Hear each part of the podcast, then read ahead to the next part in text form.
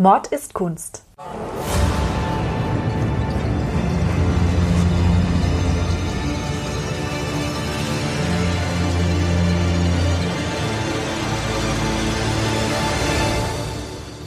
Blutige Morde und grausame Verbrechen. Für immer auf Leinwand gebannt. Kunst ist nicht immer etwas für schwache Nerven.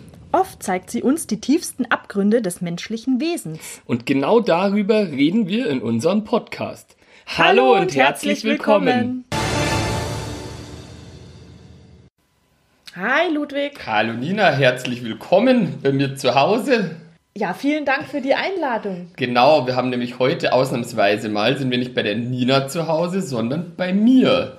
Normalerweise nehmen wir immer bei der Nina auf, aber heute hat die Nina mich mal besucht. Und im Anschluss an diese Folge machen wir noch Pizza. Je nachdem, ob das was wird, können wir ja dann da auch Fotos noch hochladen auf Instagram. Ja, ich bin schwer begeistert, dass du selber einen Pizzateig angesetzt hast. Ja, hauptsächlich hat den meine Freundin angesetzt. Und einen Pizzastein gibt es ebenfalls. Genau, den hat auch die Flo Du hast mir bestellt. ja, heute ist es ja wieder umgekehrt. Du hast mir ja heute wieder ein Bild mitgebracht. Genau, heute habe ich mal ein Bild ausgesucht. Das ist mir mehr oder weniger zufällig begegnet beim im Internet surfen. Ich habe so ein bisschen rumgegoogelt nach grausamen Bildern, die eventuell was sein könnten für unseren Podcast. Und da hat mir das besonders gut gefallen. Ich zeig es dir mal. Wir werden das Bild natürlich auch wieder auf unserem Instagram-Kanal mord-ist-kunst, Und auf unserer Website mordistkunst.de ausstellen. damit ihr euch das anschauen könnt, während ihr dieser Folge lauscht. Denn ich glaube, das empfiehlt sich besonders bei dem Bild, das auch gleichzeitig sich anzugucken, weil da gibt es auch wieder einiges zu entdecken. Dann zeig mal her. Hier hast du es. I für Teufel. Das ist ja total ekelhaft, Mann. Fantastisches Bild. Oh Gott, okay, also. Es handelt sich hier um das Bild Die Schindung des Sisamnes von Gerard David. Es wurde 1498 gemalt, das Öl auf Holz und es hängt im Grönige Museum in Brügge. Ich hoffe, das habe ich richtig ausgesprochen. Und es ist Teil eines Diptychons. Kein Triptychon, sondern ein Diptychon. Das ist ein Bild, das aus zwei Tafeln besteht. Und das Diptychon heißt das Urteil des Kambyses. Also wie vorhin schon angedeutet, es ist relativ widerlich. Wir haben hier eine Menschengruppe in der Mitte. Es ist offenbar im Mittelalter, es ist hin, im Hintergrund ein gotischer Bogen zu sehen und in der Mitte prominent liegt ein Mann auf einem Tisch. Dem wird gerade die Haut abgezogen, so wie ich das sehe. Zumindest macht sich ein Herr auf der rechten Seite an seinem Bein zu schaffen und schält gerade so die, die, die Haut von diesem Bein runter. Auf der linken Seite ist ebenfalls ein Herr, der gerade den Arm anfängt aufzuschneiden. Und dann gibt es noch einen, der die Brust, der, der gerade so einen Schnitt an der Brust ansetzt. Und offenbar ist der Mensch, der auf dem Tisch liegt, noch am Leben, denn er verzerrt das Gesicht sehr schmerzerfüllt, so wie ich das sehen kann. Seine Kleidung, die liegt unter dem Tisch offenbar und auch seine Schuhe. Und um dieses Szenario herum stehen auch noch Leute, die relativ gut gekleidet sind. Also der eine, der sieht aus wie ein König, der hat so einen Hermelin besetzten Mantel an und ein Zepter, soweit ich das erkennen kann. Und dann gibt es noch eine Wache offenbar, weil da ist jemand, der hat eine, eine helle Bade in der Eine Hand. Lanze ist das, denke ich. Noch ein paar andere Schaulustige stehen da ebenfalls rum, wobei die jetzt so schwarz gekleidet sind. Die sehen wie Richter aus. Und im ganz im Hintergrund, da sitzen auch noch Leute herum. Also es ist ein öffentlicher Platz wohl, auf dem gerade jemand gehäutet wird. Genau, schau dir mal den Kopf an von dem Mensch, der hier in der Mitte liegt nochmal. Der ist schmerzverzerrt und guckt nach oben. Und wenn du dir den farblichen Unterschied zum restlichen Körper, also ich denke, es ist auch die Haut vom Gesicht bereits herunten. Ehrlich? Nee, das glaube ich jetzt nicht. Aber das stimmt, der hat eine andere Farbe als jetzt der, als der Körper. Der Körper ist heller und der Kopf ist irgendwie so dunkler, aber, aber der sieht schon noch aus, als hätte er die Haut drauf, finde ich. Jedenfalls, also der Gesichtsausdruck lässt vermuten, dass, dass es ihm nicht besonders gut geht gerade. Ja, also er sieht absolut schmerzverzerrt aus, was ich auch durchaus nachvollziehen kann, denn das ist ja das Grausamste, was man sich vorstellen kann, diese Prozedur. Du hast ja jetzt auch schon hier hinten diese Menschengruppe angesprochen. Ich erzähle dir am besten mal was zum Hintergrund. Also wie gesagt, das ist die rechte Tafel dieses Diptychons. Und diese Tafel, dieser Teil heißt die Schindung des Sisamnes. Also, also der ist, Typ ist der Sisamnes. Genau, der, der wird da geschindet gerade. Schinden ist ein Ausdruck für Häuten. Ganz genau. Uah. Und der Kambyses ist der Herrscher, um den es hier geht. Den hast du ja hier auch schon beschrieben. Ah ja. Diese Geschichte, die da auf dem Bild zu sehen ist, hat nämlich einen tatsächlichen historischen Hintergrund. Und zwar ist der von Herodot überliefert. Jetzt muss man dazu sagen, was von Herodot überliefert, das ist ziemlich umstritten, ob das tatsächlich, also wie wir es auch zum Beispiel im alten Rom hatten, als wir da die Folge gemacht haben mit Cäsar, was da jetzt aus dramaturgischen Gründen maßlos übertrieben ist und was tatsächlich den historischen Fakten entspricht, kann man nicht so genau sagen. Vermutlich war es nicht so, wie es hier dargestellt ist. Aber die Geschichte, die von Herodot überliefert ist, ist die folgende. Ähm, es war eben zur Zeit des persischen Königs Kambyses II., der hat ungefähr von 558 vor Christus bis 522 vor Christus gelebt, sprich, der wurde auch nicht so besonders alt. Und wie du auch schon vorher bemerkt hast, hier die Leute, die sehen alle recht mittelalterlich aus. Das liegt einfach daran, dass das Bild im Mittelalter gemalt wurde, also ja. hier 1498, weil 558 vor Christus sahen die Leute anders aus. Also das ist hier fürs europäische Auge quasi gemalt. Denn der Kambyses II., das war auch ein persischer König. Und hier sieht ja alles recht europäisch auch aus. Ja, der König sieht jetzt auch so wie ein europäischer König aus und nicht wie ein persischer König. Ja. Genau, und der Kambyses, der herrschte eben über das sogenannte Achämenidenreich, auch als altpersisches Reich bezeichnet. Und das war das erste persische Großreich damals. Laut Herodot war dieser Kambyses ein grausamer, hinterlistiger Tyrann. Offensichtlich. Was ja auch dieses Bild nahelegt, wie er hier mit diesen Sisamnes umgeht.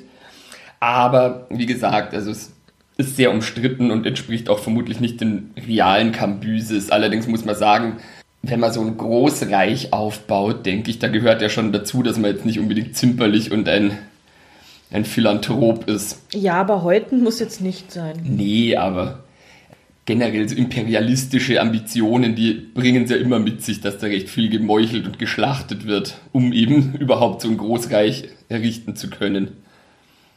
Vor deswegen, allem in Ancient Times. Ja, genau. Deswegen kann man wahrscheinlich diesen Cambyses durchaus skeptisch betrachten. Nur, was war da jetzt in diesem konkreten Fall überhaupt passiert? Warum liegt der Sisamnes da und wird gehäutet? Ah ich kann es gar nicht hingucken. Um, es ähm. sieht wirklich ekelhaft aus, wie der Typ da von dem Bein die Haut abzieht. Also es ist wirklich nichts für zarte Gemüter. Also folgendes war passiert. Der Sisamnes, das war einer der obersten Richter des Königs. Nur hat er den blöden Fehler begangen, sich bestechen zu lassen. Also er hat Geld angenommen und daraufhin dann ein ungerechtes Urteil gefällt. Ja, das geht aber auch nicht. Das, nicht, ja nö, ähm, das flog auch blöderweise auf und wurde ihm dann zum Verhängnis, weil die Strafe war relativ drakonisch. Er wurde bei lebendigem Leibe gehäutet, wie man hier sieht. war das Bild. das äh, Strafmaß damals für Korruption? Das äh ist ja durchaus angemessen. Nein, das war aber das Strafmaß, das der Kambyses sich dann ausgedacht hat, weil der wollte ein Exempel statuieren. Der hat nämlich den Sisamnes dann nicht nur bei lebendigem Leibe häuten lassen, sondern hat dann hinterher auch den Richterstuhl, auf dem der Sisamnes zuvor noch gesessen hatte, mit dessen Haut bespannen lassen. Ah. Und Alter. hat dann, um noch mehr ein Exempel zu statuieren, den Sohn vom Sisamnes zum Nachfolger seines Vaters erklärt, dass der fortan auf dem Richterstuhl, der mit der Haut seines gehäuteten Vaters bespannt war, Recht sprechen musste. Ja, sorry, wieder mal ein Beispiel dafür, dass der Mensch ein Arschloch ist.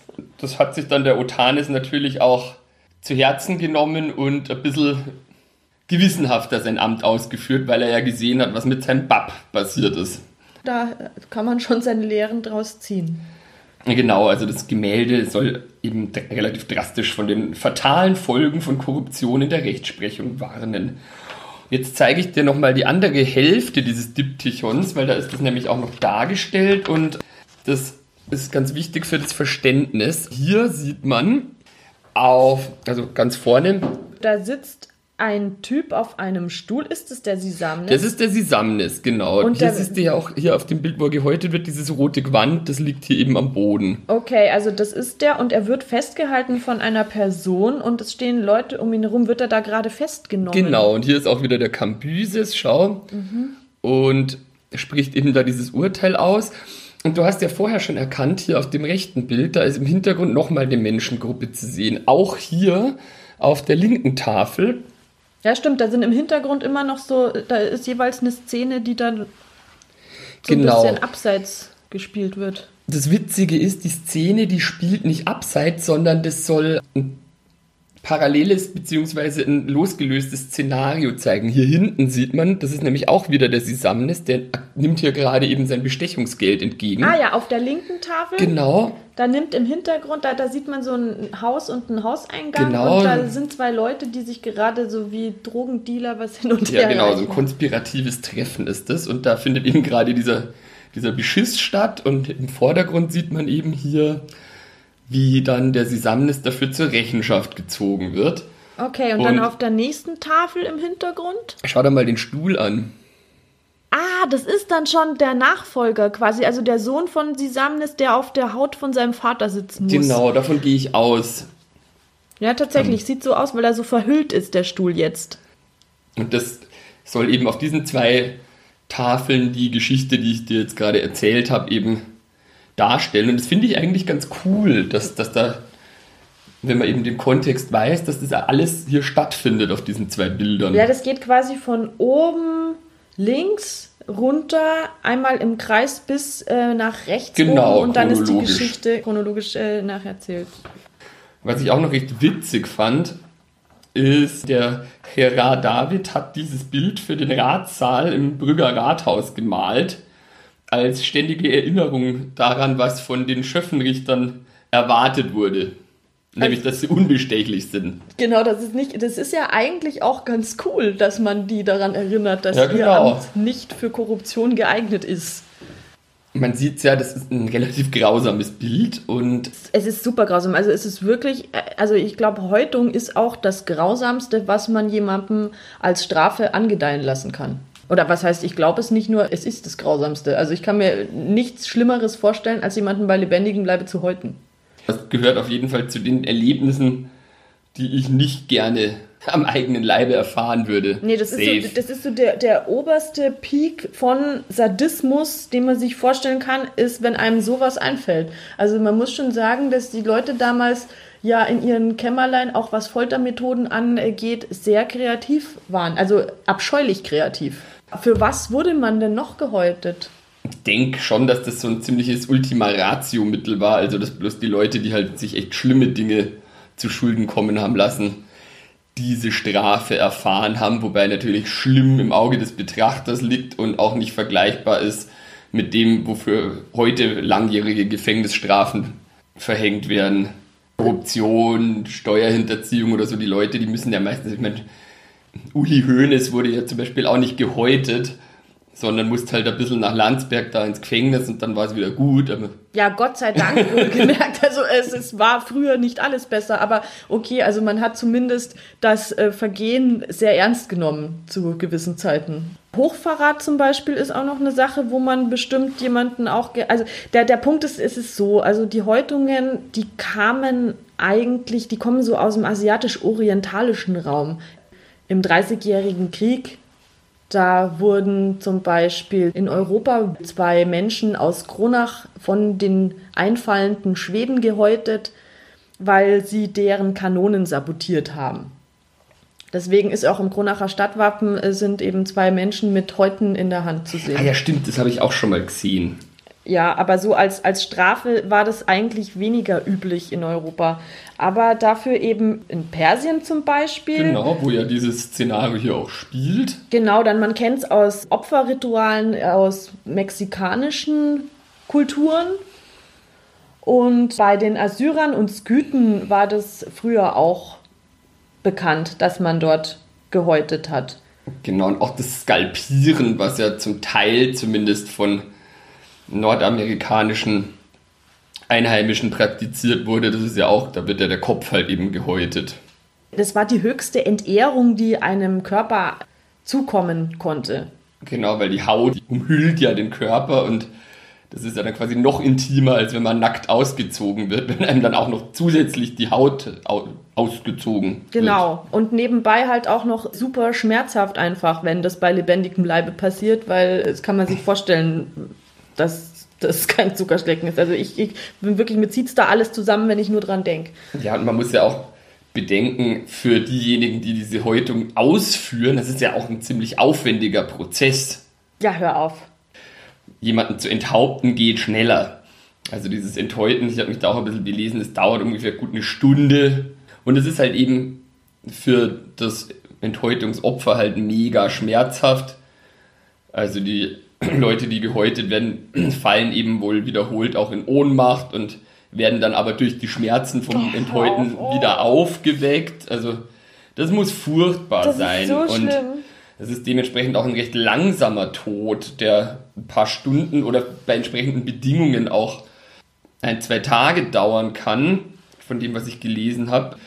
Die Todesursache scheint auch relativ vielfältig zu sein, nämlich eben der Schock allein durch die, durch die Schmerzen, Blut- und Flüssigkeitsverlust, aber auch Unterkühlung kann äh, vorkommen, weil ja die Haut auch eine isolierende Funktion hat und eben auch für die Regulierung der Körpertemperatur essentiell ist.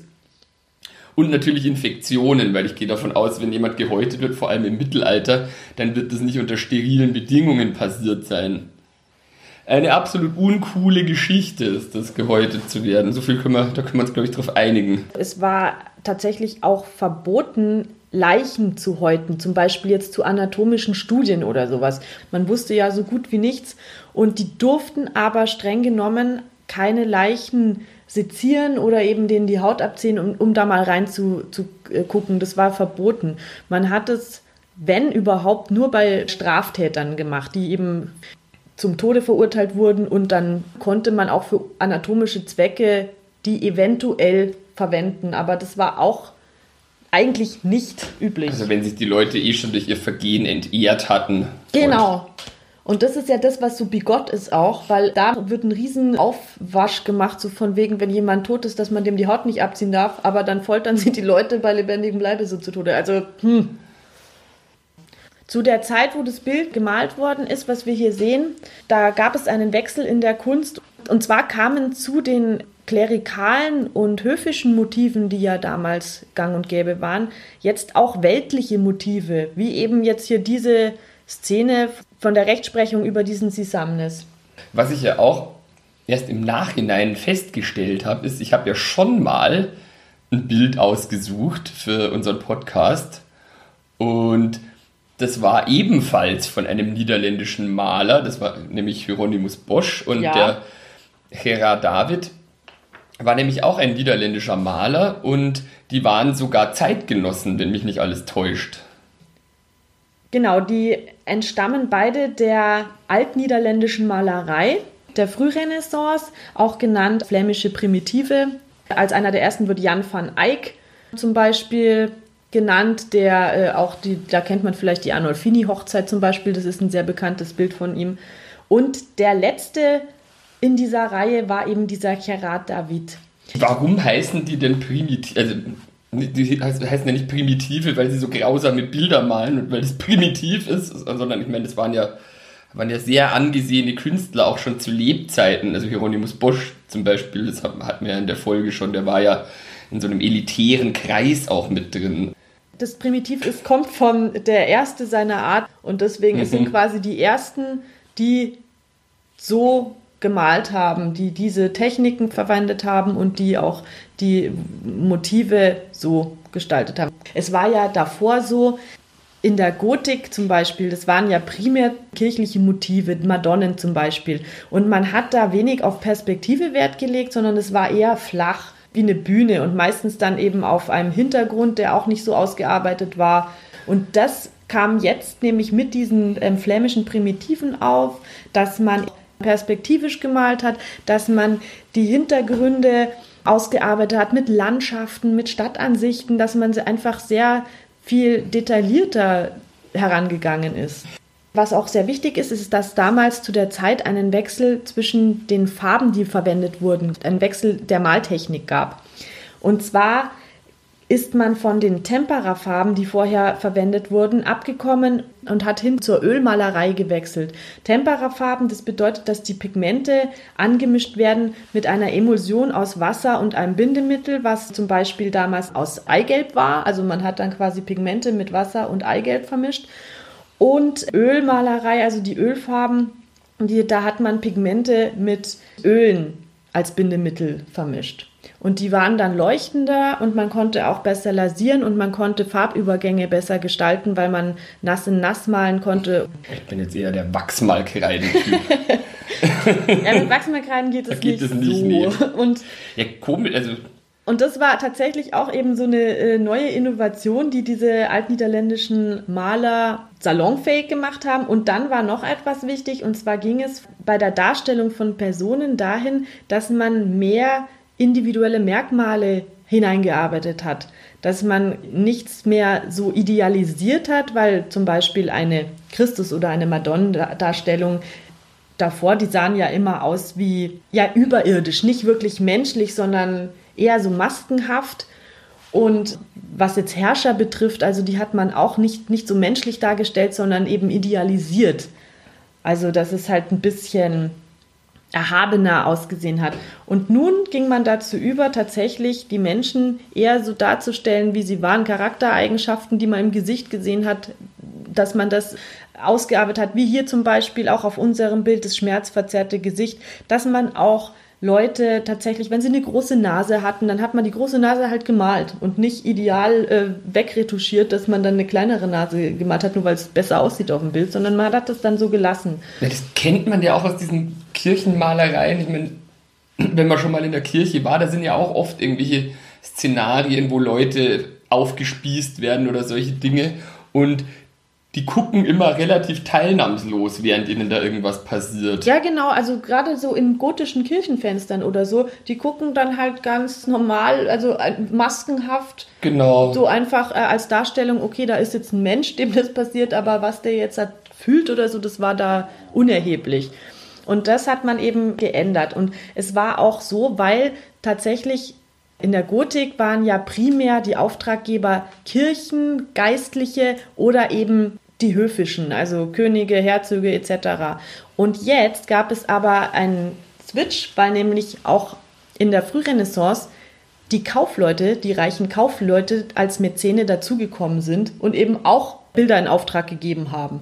Und natürlich war es dann so, dass diese Bilder nicht mehr nur in Kirchen oder in, in Schlössern hingen, sondern dann halt auch beim Kaufmann XY zu Hause an der Wand. Also die haben halt dann auch Bibelszenen in Auftrag gegeben und auch die Porträts. Das ist nämlich was Wichtiges, dass es nämlich dann nicht nur mehr Porträts von Herrschern oder von, von Heiligen oder Madonenabbildungen gab, sondern es gab dann auch Porträts von einzelnen Kaufleuten zum Beispiel, die dann äh, halt ein Porträt in Auftrag gegeben haben. Das war damals auch was ganz Neues, dass man einen weltlichen, in Anführungsstrichen normalen Bürger porträtiert hat weil sie sich leisten konnten. Ja, und zu der Zeit, also so aus gehobeneren Schichten, die Leute, die konnten dann auch inzwischen schon oft lesen, weil, das muss man vielleicht jetzt auch in dem Kontext erwähnen, der Buchdruck, der wurde ja Mitte des 15. Jahrhunderts erfunden. 1450 so roundabout. Und dieses Bild, was wir jetzt hier haben, zum Beispiel 1498, also gut 50 Jahre später ungefähr. Das heißt, da hatten auch so wohlhabendere Leute, die dann vielleicht auch zu einem Künstler hingehen konnten, um sich ein Bild malen zu lassen, um das in Auftrag zu geben. Unter Umständen halt bestimmt Geschichten gelesen, wie eben Herodot etc. Und konnten dann eben hergehen, wenn sie das interessant fanden und sagen, hey, äh, Herr David, malen Sie mir doch einmal hier bitte die Gut, in dem Fall war es für ein Rathaus. Folterszene XY aus den Metamorphosen des Soviet. genau, so. ja, aber so, so stelle ich mir das vor eben. Ja, so war es halt bestimmt sich, auch. irgendwie mussten die ja auch auf ihre Motive kommen, aber Ja, wie wenn sich unser einer halt ein Poster von seiner Lieblingsband an die Wand hängt, haben die halt ihre, ihre Lieblingsgeschichten, ihre Lieblingsmythen, ihre Lieblingsbibelstelle dann in genau, Auftrag aber gegeben. was ich jetzt damit eben gemeint habe, war, das wurde begünstigt eben auch durch die Umstände, die es damals gab, dadurch, dass Schriftstücke vervielfältigt werden konnten und Leute angefangen haben, eben auch dann Bücher zu Hause, wenn sie wohlhabend genug waren, auch haben zu können. Ein anderer Faktor hat da auch noch damit zu tun, und zwar, dass die Städte immer reicher geworden sind. Weil du musst ja natürlich, wenn du ein Bild in Auftrag gibst, auch Geld haben. Das Geld hatte davor die Kirche oder der Hof. Der allgemeine Mensch, der hatte wahrscheinlich nicht so viel Geld, dass er ähm, sich so Luxusartikel wie ein Bild leisten kann. Genau, die Maler waren ja dann auch, das waren ja dann Hofmaler oder waren in Diensten der Kirche. Der Punkt ist, warum sich das geändert hat, der ist folgender. Dass es einfach eine Schicht gab von Bürgern, die sich das einfach leisten konnte. Das ist der Knackpunkt.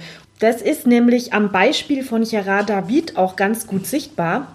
Und zwar ist der 1460 in Odewater bei Gouda in den Niederlanden geboren.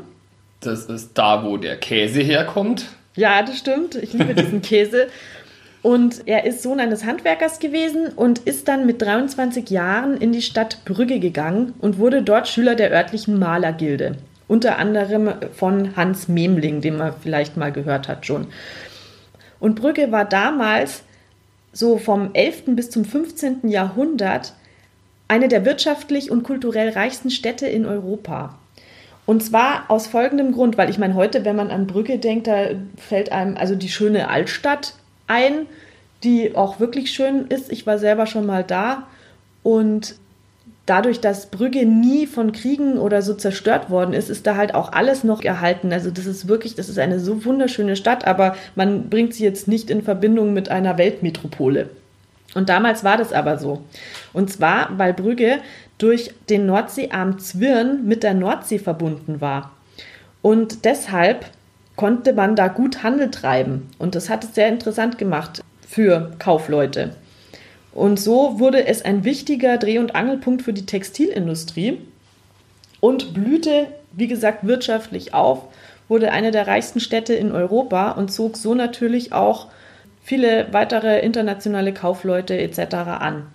Und als dann auch noch die Herzöge von Burgund Brügge zu ihrer Residenzstadt erklärten und sich dort oft aufhielten, war das für die ansässige Künstlerszene natürlich super, weil sie die Auftraggeber dann direkt vor Ort hatten und so auch eben Verbindungen zum französischen Hof knüpfen konnten und das machte auch diese niederländische Malerszene groß, zu der eben auch Gerard David gehörte.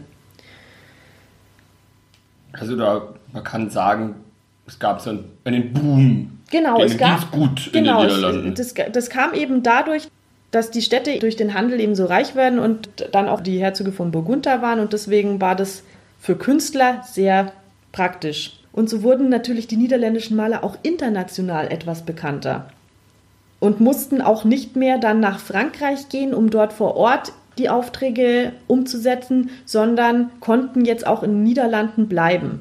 Und das hat diese ganze Szene gestärkt und so kam eben diese altniederländische Malerei, die, die flämischen Primitiven auf. Das ging eben so lange, bis dann dieser Zwinn, dieser Nordseearm versandete und äh, die Stadt dann von der Nordsee abgeschnitten war und dann ging es auch mit Brügge zu Ende. Also was heißt zu Ende nicht, aber die Stadt verarmte und verlor auch an Bedeutung. Aus Brügge kommt nämlich zum Beispiel auch das Wort Börse von der Kaufmannsfamilie van der Börse, die die erste Börse der Welt in ihrem Haus abgehalten hat. Da kamen dann ausländische und inländische Kaufleute und machten äh, in dem Haus von diesen Kaufleuten Handels- und Wechselsgeschäfte und so wurde das Wort Börse und auch die Börse geboren. Und dieser Reichtum machte natürlich die Städte auch selbstbewusst und so kam auch nämlich ein Wechsel, was die Souveränität anbelangt, weil die Städte sich jetzt nicht mehr so einfach den Anordnungen von der Obrigkeit von König und von Herzögen etc. gebeugt haben, weil sie einfach gesagt haben, ja sorry, wenn uns irgendwie was nicht passt, zum Beispiel ein Herzog der Maximilian, der wollte in Brügge mal die Biersteuer erhöhen und da hat auch die Stadt gesagt, nee, da machen wir nicht mit. Und die hatten dann auch das Selbstbewusstsein, das sagen zu können, weil sie eben auch Reichtum hatten. Biersteuer erhöhen, das geht ja auch Ja, nicht. also unmöglich, ja. Das war sehr wichtig und es hat auch eben für diese Kunstentwicklung dann die Bedeutung, dass sich eben auch diese Kunst in die Richtung der weltlichen Kunst entwickeln konnte. Und der Gerard David, der hat es auch in Brügge sehr weit gebracht. Der wurde dann nämlich auch Stadtmaler und äh, trat auch in eine Bruderschaft unserer lieben Frau zum trockenen Baum ein und war dann eben ein sehr angesehener Brüggener Bürger. Und er hatte auch noch Glück, denn mit Brügge, also mit, mit dem Wohlstand von Brügge ging es langsam zu Ende. Vor allem als es 1524 unter spanische Herrschaft fiel. Gerard David, der starb aber bereits 1523, der hat gar nicht mehr mitbekommen, wie Brügge unter spanische Herrschaft gefallen ist. Das heißt, der war dann auch wohlhabend und Der war hat, wohlhabend. hat keinen Stress mehr miterlebt. Genau, also Stress schon, weil es gab ja da zwischenzeitlich auch so schöne Sachen wie den burgundischen Erbfolgekrieg und so Geschichten. Also es war jetzt halt auch keine friedliche Zeit, die der arme Mann miterleben musste. Aber ihm ging es persönlich ganz gut. Der hat auch die Tochter eines Vorstehers der örtlichen Goldschmiedezunft geheiratet. Das hat ihm dann zusätzlich noch mehr Wohlstand gebracht. Seine Aufträge liefen auch gut. Wie gesagt, er hat dieses Bild, das wir vor uns liegen haben, fürs Brüggener Rathaus gemalt. Genau, da ja nicht jeder Hans Wurscht einfach ein Bild fürs, fürs Rathaus malen, das dann da drin hängt. Genau, also das da muss man sagen, die Karriere ist gelaufen von dem Mann. Gut, das ist jetzt natürlich kein, kein angenehmes Bild, aber also, Nee. ein 1A-Künstler, da kann man nichts sagen. Aber das ist halt auch so, so gerade so Gerichtbarkeitsdarstellungen, das waren so die ersten weltlichen Bilder dann auch. Ja, mir gefällt halt irgendwie dieser Style, deswegen auch der Zufall, dass ich eben, als ich schon mal ein Bild rausgesucht habe, das war ein flämischer Primitiver und jetzt wieder, die haben schon noch, die waren schon auch ganz vorne mit dabei bei Gewaltdarstellungen und ganz morbiden und krassen Motiven. Ja, weil sie halt auch eben sehr realistisch gemalt haben und das haben sich dann auch, die italienischen Maler haben sich da auch teilweise was abgeguckt. Also die sind jetzt auch nicht zu vernachlässigen in der internationalen Kunst, diese niederländischen Ja. Maler. Auch zum Beispiel dieses Porträt, das Selbstporträt von Albrecht Dürer, das würde es auch nie gegeben haben, wenn er nicht durch die flämischen Primitiven sich inspirieren hätte lassen können. Genau, also an alle unsere Hörer, checkt auf jeden Fall die flämischen Primitiven aus. Hat nichts zu tun mit Assis. auch wenn es zum Teil schon asoziale Dinge sind, die man da zu sehen bekommt. Ja, definitiv. Also Häutung ist kein Spaziergang. Nee.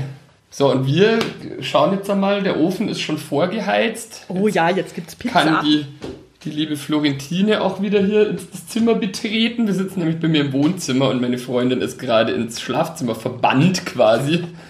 Beziehungsweise hat sich freiwillig dahin zurückgezogen, aber jetzt wird hier schön Pizza gebacken. Mahlzeit.